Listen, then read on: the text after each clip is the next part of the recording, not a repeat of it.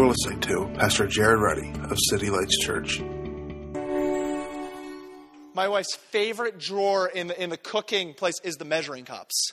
She measures everything. Everything's, I mean, it doesn't matter what she's eating. Everything's measured. Everything, I don't understand it. She measures everything. She's, that's why she's downstairs and I'm saying that right now. She's just like, everything's measured. Everything's precise. Everything's perfect. I like limitations. I like measures because why? I like to pursue and conquer and, and defeat them. So when you watch the Olympics, which we just watched, I was enthralled by it. And if you saw our picture on Facebook, you notice that our antenna didn't get uh, the Olympics on the ground. I don't know if anyone saw this. It's kind of comical. Um, we only got it on our ceiling. So we resorted to duct tape because we're patriotic and we taped our antenna and we got the Olympics. Worked beautiful. But the Olympics, it's amazing because we're watching them to break the world record. Everything's about breaking the world record, right? I mean, they can break it, not only get first, I mean, we want them to get first, but more than the first, we want the record broken. And if you'll remember back, uh, just, uh, which we won't remember because most of us aren't alive or you look really good for your age, but when we first started clocking marathons and the mile, the mile was run at about four minutes and 13 seconds, I believe, in the early 1930s. Today, the record's about three minutes and 43 seconds. So we love to watch things progress. Right now, the world record for a marathon is two hours and three minutes. It was set in 1999 by some guy in Morocco running it in Germany. That confuses me. The record's of two hours in three minutes, and then sooner or later, we don't know when, and no one's projecting, but somebody's going to break a two hour marathon. Someone's going to be able to run 26.2 miles in under two hours. That just sounds exhausting. Let's just all take a deep breath. But we all just anticipate the breaking of limitations. But the amazing thing is that if we're not careful, limitations, we can actually idolize them. Listen to me, where our limitations that we constantly try to break are actually supposed to serve to us as a testimony that there's limitations that we'll never be able to break. For instance, um, no one will ever run a marathon in two minutes. Well, we are like, okay, we, we know that, of course, Jerry. That's, that's just foolishness. But in the same sense, we understand that the record is well, what, when will we reach the point of human capacity? When will limitations be met? See, there's something about us that's trying to escape our limitations constantly. It's constantly trying to break out of it. And what I want to show us simply today from the text in Acts chapter 4 is that Christianity is not about escaping our limitations, but actually embracing them. It's not about escaping our limitations. It's not about escaping who we are, but actually embracing them. We've been talking about what it is to live a spirit filled life. And I'm just going to recap from Acts chapter 3 a quick story for the sake of time. The text tells us that Peter and John were on the way to the temple gate called Beautiful for their time of prayer, which is around 3 p.m. And as they're on the way to the temple for their daily prayer time, there's a man being carried there that's a beggar. He's absolutely paralyzed, and he's known as the beggar. It's interesting uh, that the, the scripture relies so much, and this is actually something that authenticates the reality of scripture, is that it relies so much on um, eyewitnesses. Now, some people think, well, eyewitnesses, like that's not a fair account. You know, we're not quite sure about it. But it's interesting that you'll notice over and over and over the scripture does not run away from eyewitnesses, but actually runs to it. And I'll also say on the point of just just preaching the text to you and letting the Bible press your heart is this. If you were trying to make up a story to get people to follow you, would you start off with a virgin birth? Just saying. See, the Bible doesn't run from this thing, it embraces it. It's not like, all right, let's, let's pull religion together. Let's claim that he was born of a virgin. Listen, if I was trying to get people to follow me and starting a religion, I wouldn't start off with a virgin birth.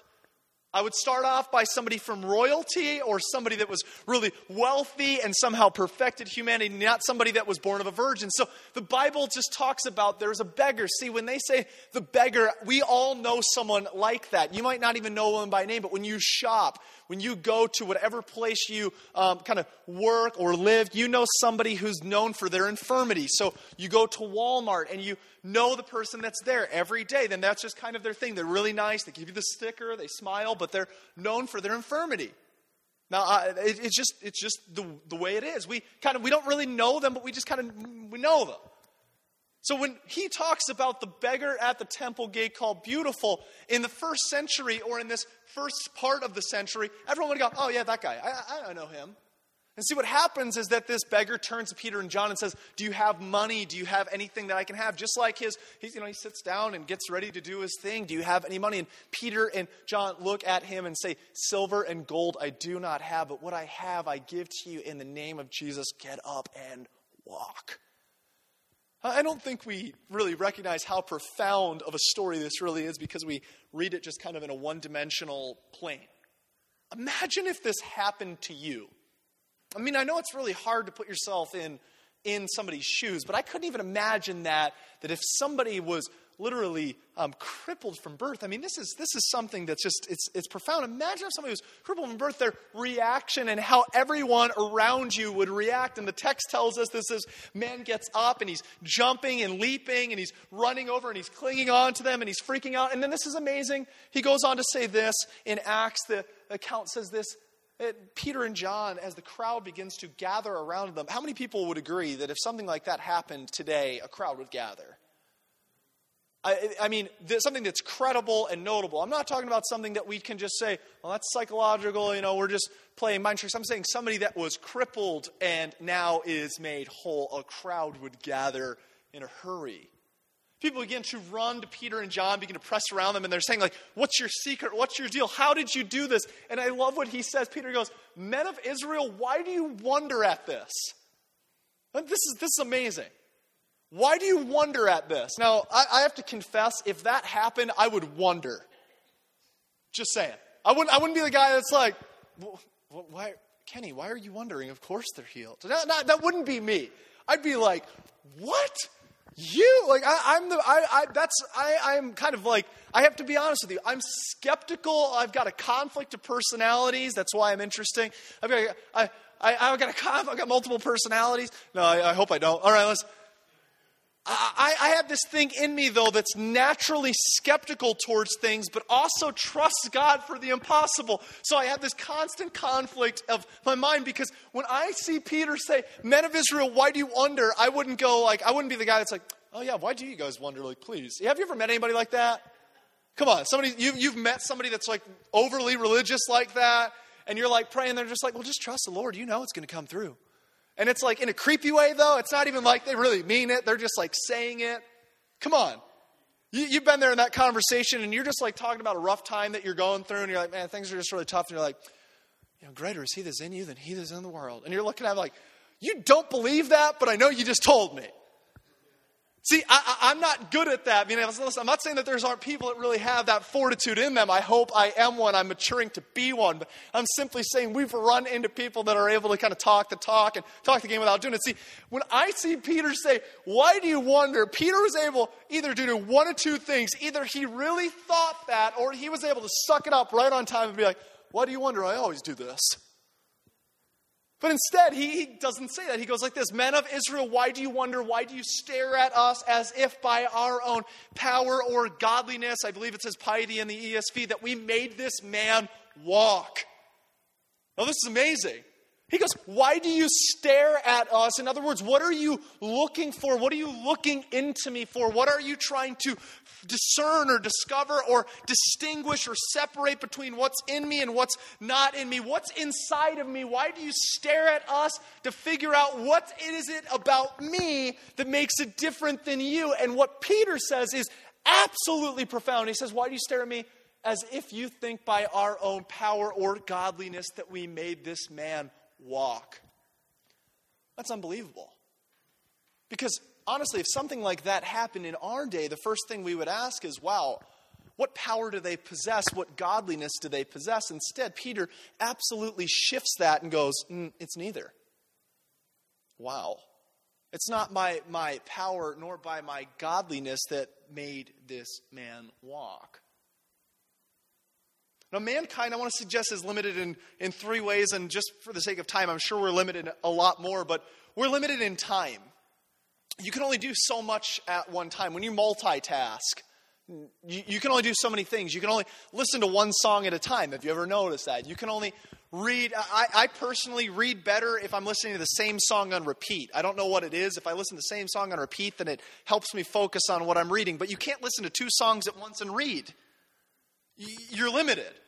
There's an interesting, maybe you've seen the, the talks on the internet that's called TED. It's a kind of, they bring just a bunch of great thinkers and they do presentations. And there's a, uh, a doctor named Aubrey Grey, and I'm not saying that he's credible. I don't personally know him, but I know that he's been referenced. And his whole thing is about reversing aging reversing the effects of aging. He believes, and he just came out with this thing, that there are people on earth today that will live, possibly because of the advance of technology, to over a thousand years old. Now, I'm not here to argue that. I don't know if it's possible. That's not my deal, all right? That's, that's, I had Chinese food last night. I'm not sure if that really helps me with my age lasting longer or not longer. It was takeout, just saying. Hopefully, my, my goal is like 90, 95. If this dude wants to live to a 1,000 years, I'm excited about it. I'm not really quite sure, as long as my knees feel good, all right? But his, his whole thing's about reversing aging. But the interesting thing about that is, even somebody who's so kind of extreme into that, that his whole thing's about reversing aging, he even sees the limit as a thousand years. He doesn't come to the point where he says that people will live immortal because we all know, in a sense, that there's something about this that just we're naturally limited to. See, another things that we're limited to is in potential. We recognize that in potential, it's funny if you follow sports. Um, that uh, when people come up, it doesn't matter what if it's, I'm not just talking about football or basketball, whatever kind of sports or something that's, or prodigies, let's just go prodigies, musicians, if you will. Somebody comes up, they have so much potential. And I love things like this. This man has unlimited potential. What does that mean? What does it really mean to have, un, he's unlimited potential? He's unlimited. No, I, I recall listening to an ad this past week um, from ESPN the radio in town, and they're doing a ad if you want to become a um, whatever a rep for them and sell ads or something like that. That just sounds horrifying to me. So, uh, but uh, so you, I'm listening to it, and it's interesting. This if you're looking for a great career with unlimited potential of earnings, really in Scranton, just say it, selling radio slots. I mean, let's just be real here. I mean, I, am not a big fan of when we're dicing words. So, unlimited potential of earnings. So, that, if we're really being honest, you're saying that you could own all of the money in the world through your job selling radio slots, if we're breaking it down. All right, I don't believe you, therefore I won't do it. See, we all understand that there's a limitation even to when we use we use kind of caricatures or exaggerations to say that there's these limitations, uh, unlimited potential, and he's unlimited in, you know, even in power. See, we're limited in, in time, we're limited in potential, and we're limited power. We're, we're limited. But yet we somehow convince ourselves and find our identity sometimes in that we can break certain limitations. But the truth is, you could be the best track star that you're a terrible basketball player. You can be a great musician. You might break a limitation there, but at the same time, you're a terrible husband, terrible mother, terrible son or daughter. See, we all have limitations, things that box us in. But I want to suggest that our limitations actually point to something almost in a foreshadowing or something that's just like if we could peel back a veil and see that God's right on the other side of those limitations begging us to come in. I was reading this uh, this week. I posted it on my, my Facebook. And J.R.R. Tolkien has a thing, an essay, it's about 15 pages long, called On Fairy Stories. And uh, now, on fairy stories, J.R.R. Tolkien, you know some of the books that he's written. And he led C.S. Lewis to faith. C.S. Lewis at that time was an atheist, at best agnostic, really an atheist though. J.R.R. Tolkien was a Catholic. And he led him to faith in Christ by actually through fairy stories. Now, I know that sounds kind of odd, and I'm not talking about fairies that dance around, but what he talks about in this essay, just to give a brief summary of it, is simply this that there are two types of belief there's primary belief, and there's secondary belief. Primary belief is when we talk about facts. If so and so went to the store that's in this room and we know that they went to the store and then they came home. But there's a whole other world of secondary belief, and secondary belief is something that all of us long for. That's why our culture loves movies. You watch Lord of the Rings, it's as you watch Lord of the Rings, you're captivated by it because there's this plot, and when the characters feel pain, you feel pain. And when they're scared, you're scared. And when they win, you win and there's something in it that's drawing you in in an otherworldly way. It's beyond just, you know, reading something or imagining something. It's almost as if you feel it. Do you know what I'm talking about? You, you watch a movie and, and you, you turn over and somebody's just weeping. And you're like, it is a movie. And you almost have to tap them and let them know it's a movie. This is not real. Right? Jesse showed me a video this past week that uh, this is absolutely hysterical, and I won't show it here just because it's too funny for church. Um, but this, this literally, this lady watches um, Return of the Jedi, a Star Wars movie, for the first time, and his husband, or her husband, uh, films her because apparently she gets overly attached into movies and she's weeping at the return of the Jedi. I mean, to the point of like nervous breakdown. I'm trying to find out who she is so I can call an ambulance to get her. I mean, it's she's over and above and out of control. I know that sounds funny, but I mean, you watch movies and you know the romantic comedies, and it's just it pulls you in. And when when he leaves her, it breaks your heart. And when they get back together, it feels good. And at the end, when she gets the job and the new haircut and the new glasses and the new shoes, which is never about a movie, eh, you feel good. There's something about it that just it, it just it, it, it, feels good. And see, in that, in that, it's actually drawing on something called secondary belief. And Tolkien says this: that secondary belief, though people want to dismiss it, dismiss it as if it's just some modern occurrence or some fantasy that we don't need, he says it's actually that historically throughout all cultures generations ago is something that's rooted deeply in us. So that's why when you see archaeologists uncovering the craziest stories and myths and folklores from days gone by, and he says for this reason, not that we don't need it, but it's showing something in mankind that's beyond, in essence, beyond the veil. It's a hope that we have, that we're hoping for things to be made new. We're hoping for a world that has no limitations of time. We're hoping for something when all things are made new. We're hoping when things would work out. And it pulls on us inside of us, and yet we're limited in our space and time, but yet we have a desire for something beyond. See, we have to realize first that mankind is limited, but number two, God is unlimited. God's unlimited. There's a, a song, this great song by um, a guy by the name of James Blake, and he's kind of emerging artist. He redoes all kinds of stuff, and he, he, the song called, is called limit, uh, "There's a Limit to Your Love," and I, I love it. It's just a, a crazy. I'm not even sure what kind of music it is, but he has just a couple lines. He says, "There's a limit to your love, like a map with no ocean. The map with no ocean. Oceans are the defining boundaries. It's a map that has no boundaries, like a waterfall in slow motion. Something that's can, how far waterfalls go in slow motion never ends." See, we as humans, we can play out our limitations and pretend that they're not there, or we can throw them out as far as we can or try to extend them. But the truth is, there's no such thing as a map with no oceans. Every map has limitations. But God, beyond limit, the Creator is not limited to creation. The Creator is beyond above. It's not even just a higher rank it's not just one grade up. It's almost, uh, if I could use an analogy, which still falls short. The difference between junior high and high school is not just one grade, it's an entirely different way of life.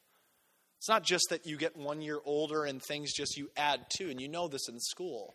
It's not that you just add to last year, but it's actually a different way of life. And high school to college and college to career, it's not just adding on the same, it's literally a, a different phase of life, a different dimension.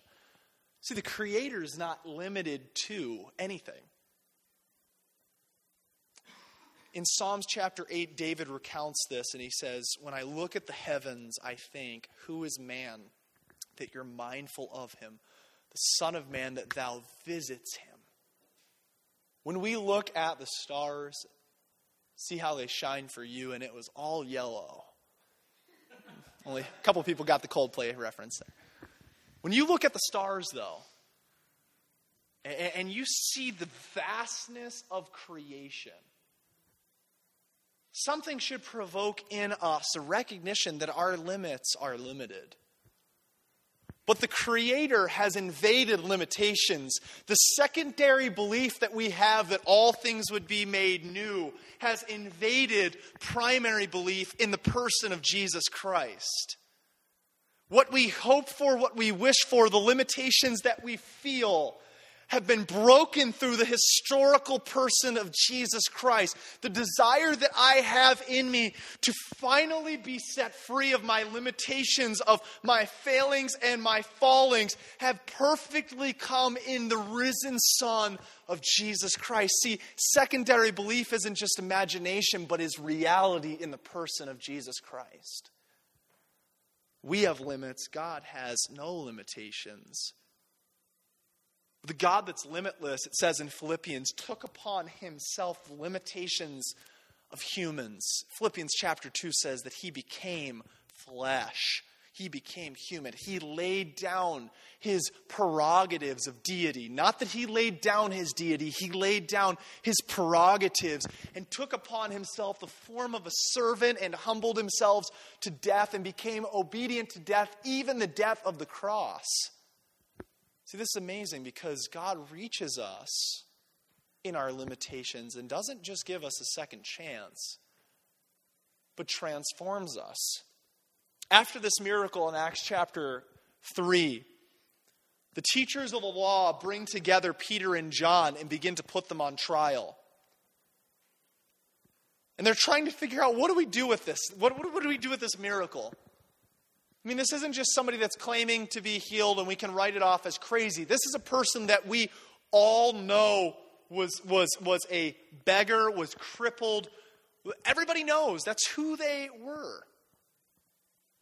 And the scripture says this as they brought them together and they, as they began to test them, it says, when they saw the boldness of Peter and John, and they perceived that they were uneducated common men, they were astonished and they recognized that they had been with Jesus. But seeing the man who was healed standing beside them, they had nothing to say in opposition. Watch this. They looked at Peter and John, and the first thing they noticed was that they were uncommon and they were common men and uneducated. There's something in us it's amazing. Inadequacies, we all feel them. We all try to escape them. We all try to hide them. We hide behind our inadequacies by not embracing them, but actually by finding our identity in something job and career and relationships and appearance. We all hide behind inadequacies. It's true. If you really be vulnerable, if we're really vulnerable with one another, which the truth is it's, it's, it's, it's uncomfortable. If you're really vulnerable with somebody, your vulnerability with them is not talking about how great your career is or how great your family is or how great you, you, know, you look. That would be kind of awkward. Every time at night, you're like, honey, don't I just look fantastic? I just have a fantastic job. She's like, okay, quiet down. Let's, let's talk. Vulnerability has nothing to do with your, your social standing, your economic stance, right? It just doesn't. Because the truth is, when you get vulnerable, those are the last things you talk about.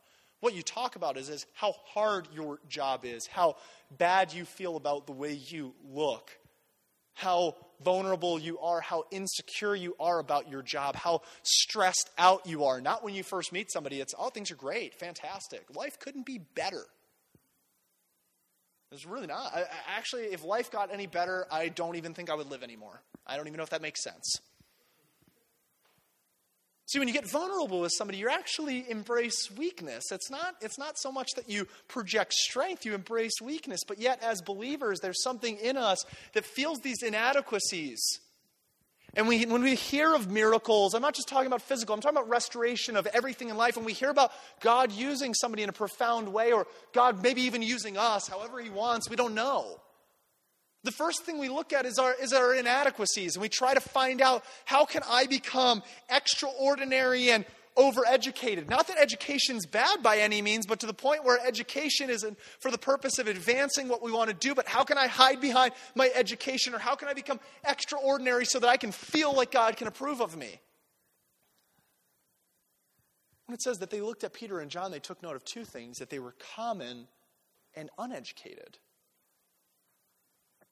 what radiated off of them wasn't so much that their ability to project boldness in their own human forthrightness, I guess, or their own ability to show, look at me, I'm, I'm equipped, I'm strong to be used by God. No, they actually were known for and embraced the fact that their weakness. Paul the Apostle, it says in 1 Corinthians, he says, I didn't come to you with persuasive words. I didn't come to you. He says, I came to you in fear and trembling. It's hard to really imagine that. We think the Paul the Apostle, he shows up and historians actually believe. that Paul was a short man with a crooked nose, possibly had bad eyesight, and was a terrible speaker. That's wild to think about. If you do any little any research on Paul, Paul wasn't this guy that was ready to go tackle mountains. Let's go for it. He was no UFC man. He didn't look like me. All right. There, there's nothing. There was nothing about him that had this physical physique. There was nothing there.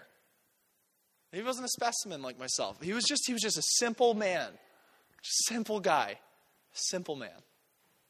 Short, possibly crooked nose. I'm not sure how they figured that out, but that's, I guess, something about his writings leans to think he's got a crooked nose. However, they came about with it, though, most historians believe that he was not a persuasive speaker. He wasn't somebody that was powerful. And the truth is, if you look at his writings, he hints over and over and over that people are actually rebelling against his authority. Why? Because he'd show up in person. They say, Your letters are strong. You show up in person, you can barely speak to us. You write these letters like you're like you got it together and you're an apostle. You show up and go, That, that guy's a what? He's done what? Come on, get over, get over here. Put Jared up on stage. He's gorgeous, all right? I'm kidding.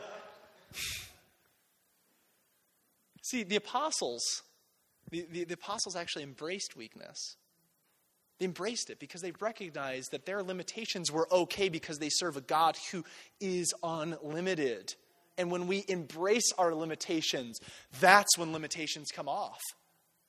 Not when we try to ignore them, not when we try to cover them up or hide them. No, actually, when we embrace the fact that we are common and uneducated, because even your greatest education, you can be a master or a doctor in one area and you're clueless in another.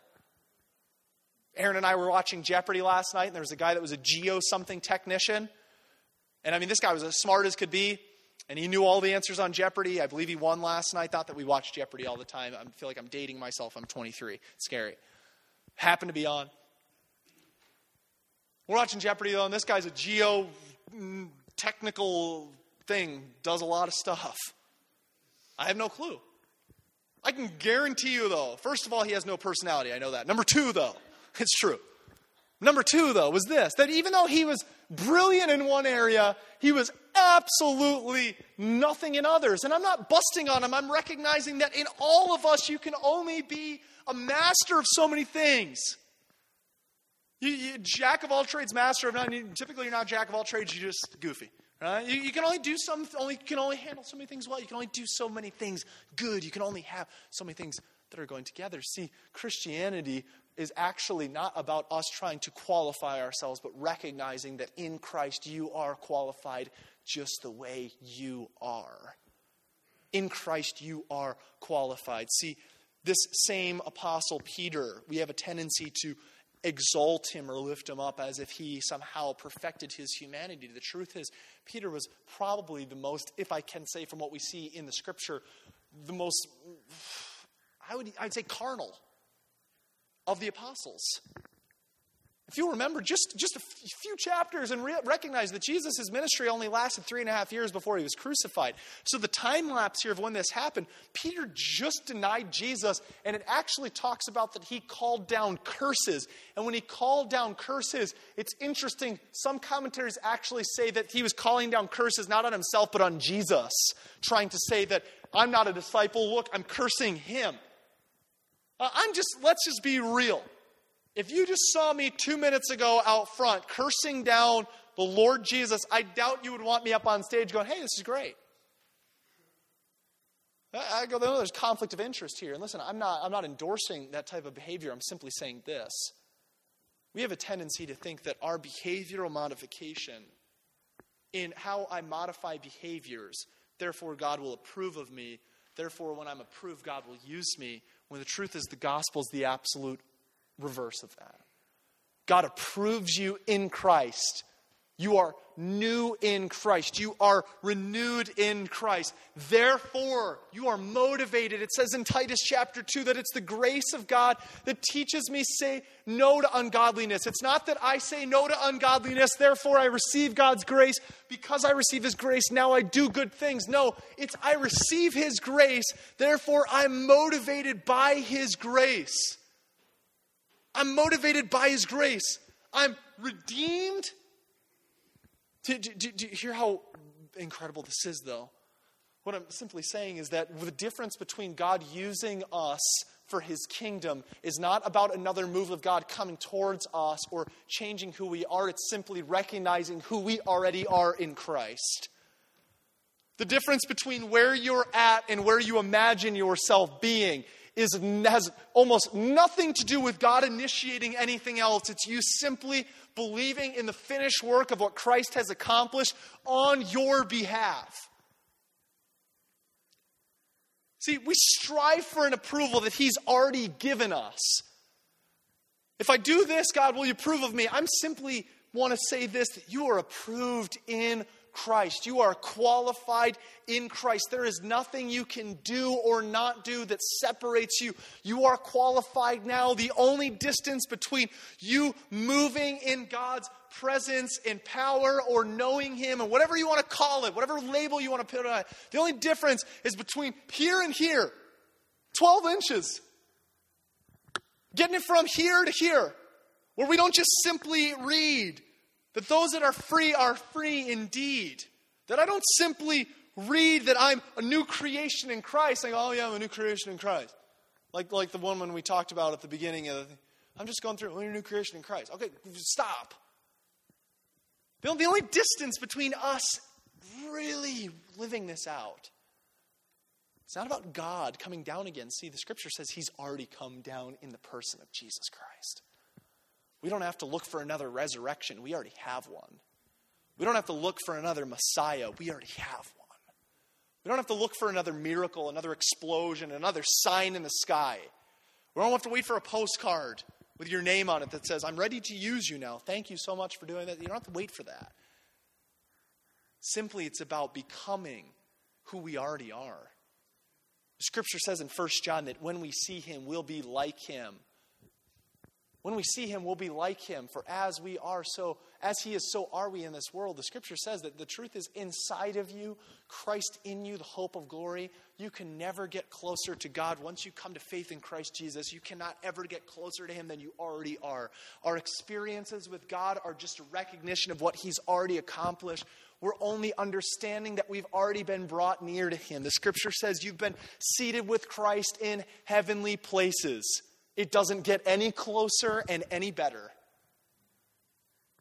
The scripture, though, commands us, commands us. I'm closing with this right now. Romans chapter 12 says, Be renewed, be transformed by the renewing of your mind. Be transformed by the renewing of your mind. Be transformed by the renewing of your mind. What would it look like if we actually had a mind renewed by God? What would it look like? What would life be like if we had a mind that was renewed by His presence? How would we really process thought in life? What would it look like if, when we engaged people, we didn't see them through our own difficulties or our own brokenness, but we actually were able to see people and love them because of a renewed mind? See, the scripture says you have the mind of Christ Jesus, you have his mind. Let me, let me say a difference here just to make a clarification of this. There's a difference between your brain and your mind.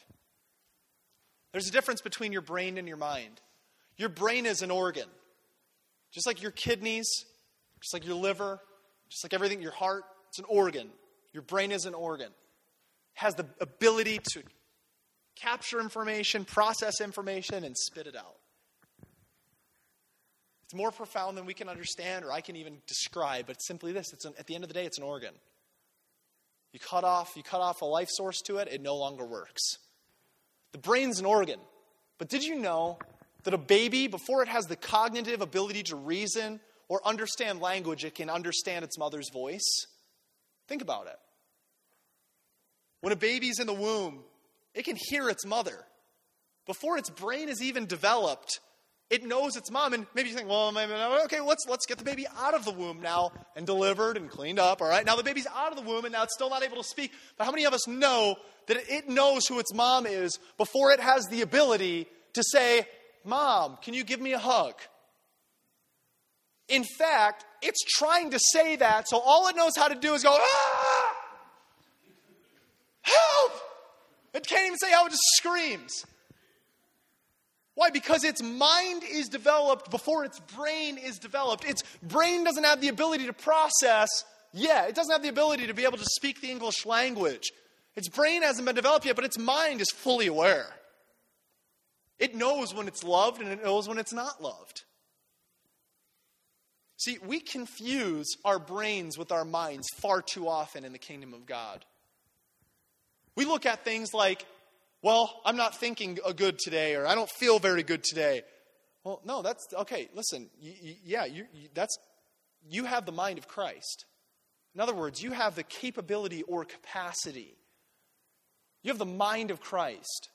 You have the capability or capacity to think his thoughts about you, to walk in union with him, to be with him. You have the capacity now because you are a believer, you have the mind of Christ. But how many of us can agree, you know, I have the mind of Christ. I don't think like Christ half the time.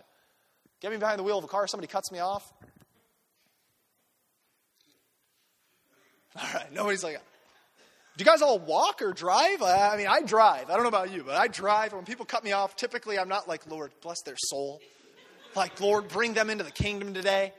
God, I just pray that you would just rapture their heart tonight and just, Lord, possess their heart like Abram. Just get on them.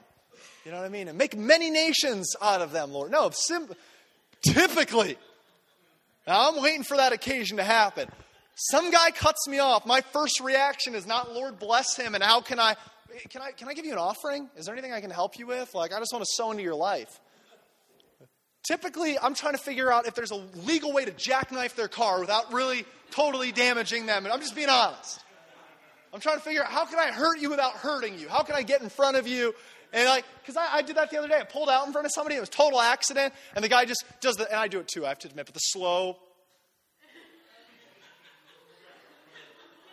It's just painful. He goes from like 50 miles an hour just to like two. The stare down. And right there, as he does it, I go, Oh, something on the radio? See, we can, we can all agree that even though we have the mind of Christ, see, the scripture says we have the mind of Christ. You have the mind of Christ. But yet, if we're real with each other, not just in driving, I mean, that's, a, that's just a goofy example, but the truth is, you're going to walk out of this door and think thoughts about your life and your people around you that are not in line with Christ's life. So, what we do? One of two things. We either just absolutely catapult that scripture and go, oh, that was nice, or simply we can say, listen, there's an invitation here. That when it says the scripture says, I have the mind of Christ, I can recognize that that's not just something that I go, oh, I have the mind of Christ, I have the mind of Christ. And as if I have to brainwash myself, I have the mind of Christ, mind of Christ, mind of Christ. And until you sound like you're saying something else. No, I recognize that when it says the scriptures, I have been given the mind of Christ. I recognize right now my brain is not thinking like the mind of Christ, but the scripture says, reckon yourself, count yourself dead to sin. Count yourself. And that word reckon or count right there is almost where we would get our Greek word logic, or our, our English word logic. It's from a derivative, almost like a it's logisi something or other. It's like it looks exactly like logic. It's as if to say, listen, that this isn't necessarily just a, a process that we go, we don't just go, oh yeah, we got this. It's actually a logic, a process. We have our natural brains, our organs. We have our redeemed soul, our spirit that's free. Think about it. Right now, in Christ, you'll never be more forgiven than you are now. You'll never be more forgiven. You are totally free. But yet, how often do we feel bound? How often do we feel we have to hide behind things and I want to say this morning, we don't have to run from our weakness. We just simply embrace it. We just go, you know what? I'm limited, but I serve a God who's not limited. And when somebody stares at me, it's amazing that for some reason we try to perfect ourselves so that God would use us in some way. The truth is, if He uses us after doing that, then is the sign pointing to Him or us? If I do things for God to approve of me and then use me, well, and then He does, then, well, great. Now, is the miracle or I'm not just talking about miraculous, I'm just saying life. Do people go, wow, you're such a great person? Does it point to my morality? Does it point to my, dis- my discipline, my spiritual uh, passion, my fervor? Or does it point to a resurrected Savior? I love that. Why do you stare at me?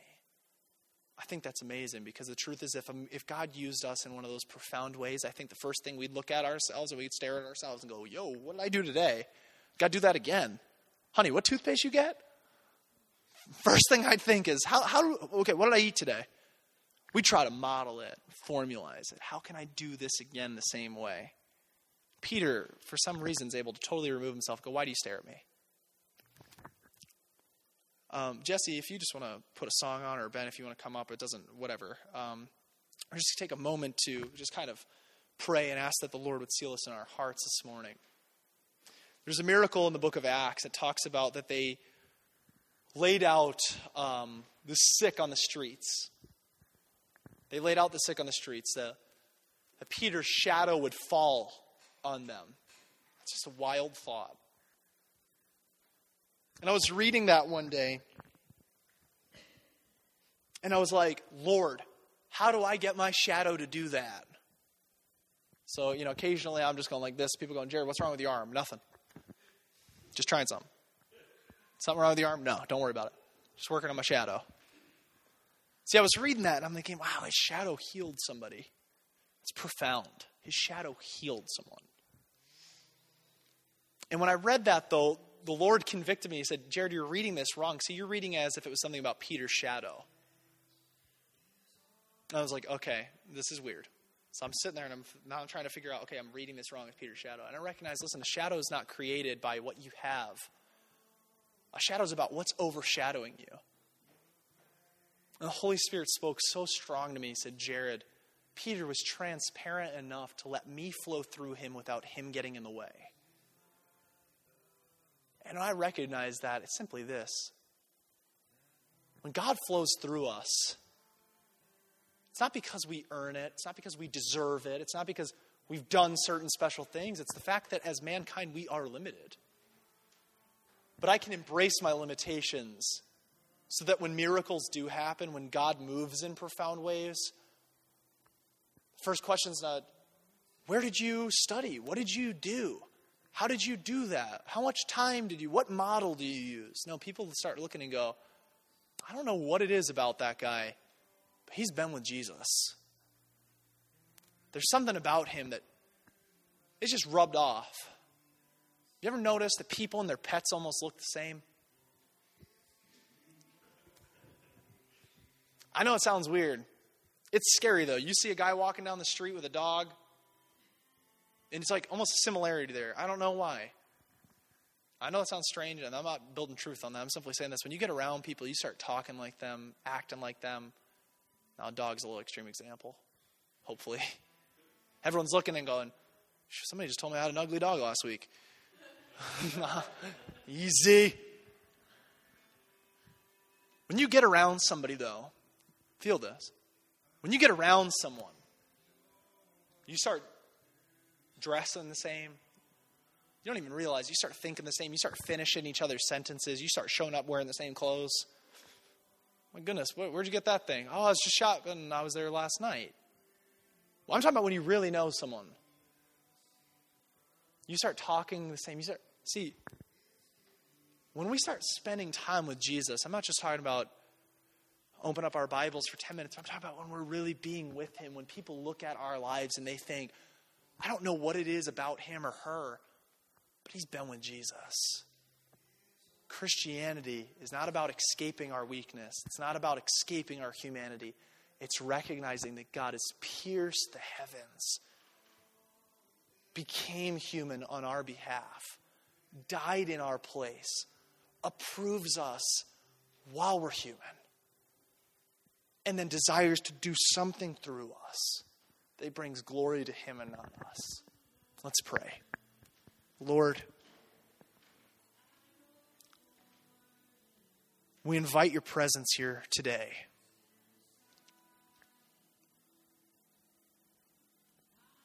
We embrace our limitations. We embrace our weakness.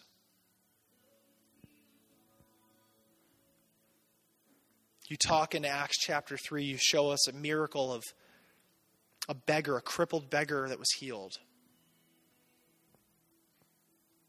Medicine could only do so much. Doctors could only do so much. Lord, we face so many situations like that. That in your grace, you've given us human strength. In your wisdom, you've given us medicine. You've given us creativity as sub creators. But Lord, at the end of the day, there's parts in our lives and those around us that are still crippled. Lord, I pray that today you would reveal to us that we have the mind of Christ. That our brains might go one way, it might pull in an opposite direction, and it may even fight against who we are in Christ. But this morning, I declare over our lives, over this church, that you are a new creation in Christ, that the old things have passed away and all things have become new. I declare that you are a son and a daughter, that you are the bride of Christ, that you are a soldier in the army of God, that you're no longer a servant. Lord, you said John 15 we're friends. Lord, this morning I pray that you would allow our brains to think with your mind. We're common, uneducated, limited in time, limited in potential, limited in power. But Lord, I pray that you would do through our life something that goes beyond limitations and brings glory to you. In Christ's name we pray. Amen.